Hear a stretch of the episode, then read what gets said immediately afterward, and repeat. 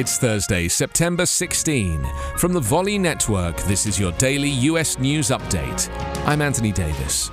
Democrats were breathing easier on Wednesday after California Governor Gavin Newsom handily survived a Republican attempt to oust him through a recall election.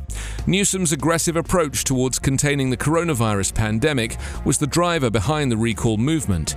It also seems to be a primary reason why he survived. As the Delta variant sweeps across the country, Newsom was able to draw a sharp contrast between states such as California, which have adopted sweeping virus mitigation measures, and Republican run states such as Florida and Texas that have resisted them. The Republican favorite in the recall election, radio talk show host Larry Elder, said he would lift the state's vaccine and mask mandates if elected. California's outcome, however, might not be entirely applicable to other states. Newsom went into the recall with a huge advantage. Democrats outnumber Republicans in the state 2 to 1. Moreover, the recall process was conducted largely by mail and did not follow the contours of a normal election.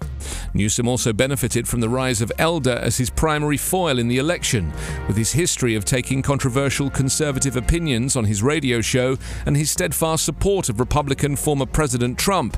Elder made an easy target. Meanwhile, President Joe Biden threw his support behind the top U.S. military officer Mark Milley, a day after a new book said he went around civilian leaders to place secret calls to his Chinese counterpart over concerns about then President Trump.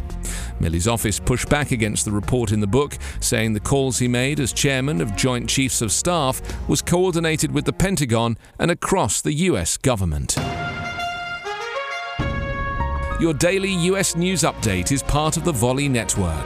Subscribe, rate, and review on your favorite podcast app.